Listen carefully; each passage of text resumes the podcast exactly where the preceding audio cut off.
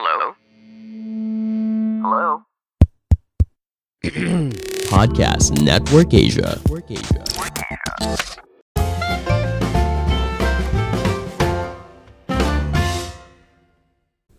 Halo semua, kembali lagi bersama saya Madianto. Kali ini kita akan membahas tentang manfaat hidup hemat sejak muda agar lebih bahagia. Membeli banyak barang favorit memang menyenangkan, tapi hidup hemat lebih membahagiakan, baik untuk masa sekarang atau masa tua nanti. Berikut kita akan membahas bersama-sama manfaat hidup hemat yang jarang kita sadari. Masih ingat dengan pepatah, hemat pangkal kaya. Ternyata tak sekedar kaya yang dirasakan dari manfaat hidup hemat. Selain itu, terdapat banyak manfaat hidup hemat dan sederhana lainnya yang bisa dituai ketika tua nanti. Berikut urayanya. Yang pertama, tekanan hidup berkurang. Manfaat hidup hemat dan sederhana pertama adalah mengurangi tekanan hidup.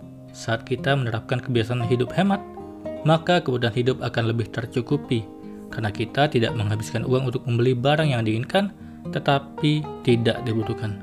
Selain itu, dengan berhemat, kamu juga tidak perlu pusing mencari dana tambahan atau pinjaman uang untuk memenuhi kebutuhan. Karena pendapatanmu sudah cukup untuk keperluan sehari-hari, sehingga hidup jauh lebih tenang dan tanpa beban. Kedua, jarang terkena stres. Hidup hemat dan sederhana berpengaruh pada kesehatan fisik dan jiwa.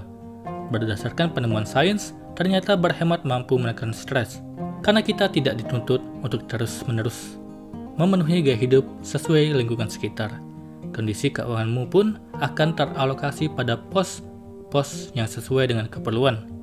Sebaliknya, kalau kamu hidup boros, kamu akan jauh lebih stres. Karena selain berusaha memenuhi tuntutan gaya hidup tiada habisnya, kamu masih harus membayar biaya-biaya lebih di luar kebutuhan hidup sehari-hari.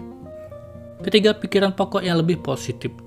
Menjalani hidup hemat dan sederhana akan membantu pikiran kamu lebih positif, sebab kamu tidak perlu terbebani memenuhi tuntutan gengsi dan prestis. Hidup kamu akhirnya akan fokus digunakan melakukan hal-hal yang lebih bijak seperti mengejar cita-cita dan manfaat bagi orang lain. Keempat, gaya hidup ini lebih simpel dan tidak ribet.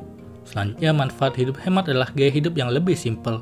Saat kamu berhemat, kamu akan menerapkan kebiasaan yang mengutamakan kesederhanaan dan anti ribet. Karena kamu hanya membeli barang-barang atau kebutuhan seperlunya saja, Kondisi ini sering disebut juga sebagai gaya hidup minimalis. Gaya hidup minimalis adalah perpaduan antara hidup hemat dan sederhana. Kalau menerapkan ini, hidup kamu akan terjamin lebih tenang sebab menggunakan sesuatu secukupnya saja. Kelima, jarang membuang barang. Gaya hidup hemat menanamkan kebiasaan untuk membeli barang yang dibutuhkan saja.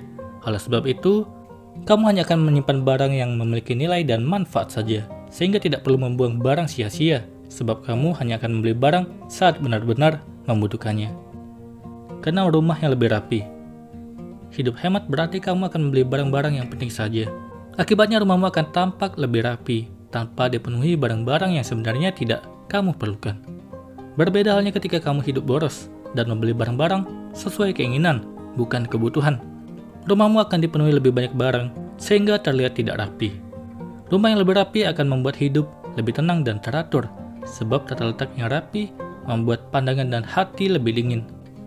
Ketujuh, menjadi pintar mengatur keuangan. Manfaat hidup hemat berikutnya adalah kamu menjadi pintar dalam mengatur keuangan. Hidup boros membuatmu tidak memiliki perencanaan keuangannya baik.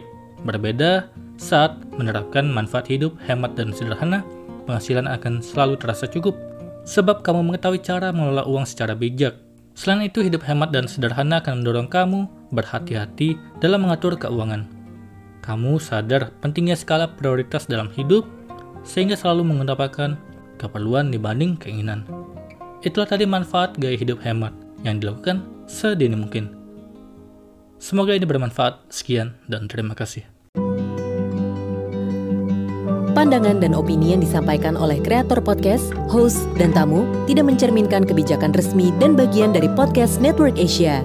Setiap konten yang disampaikan mereka di dalam podcast adalah opini mereka sendiri dan tidak bermaksud untuk merugikan agama, grup etnik, perkumpulan, organisasi, perusahaan, perorangan, atau siapa pun dan apa pun.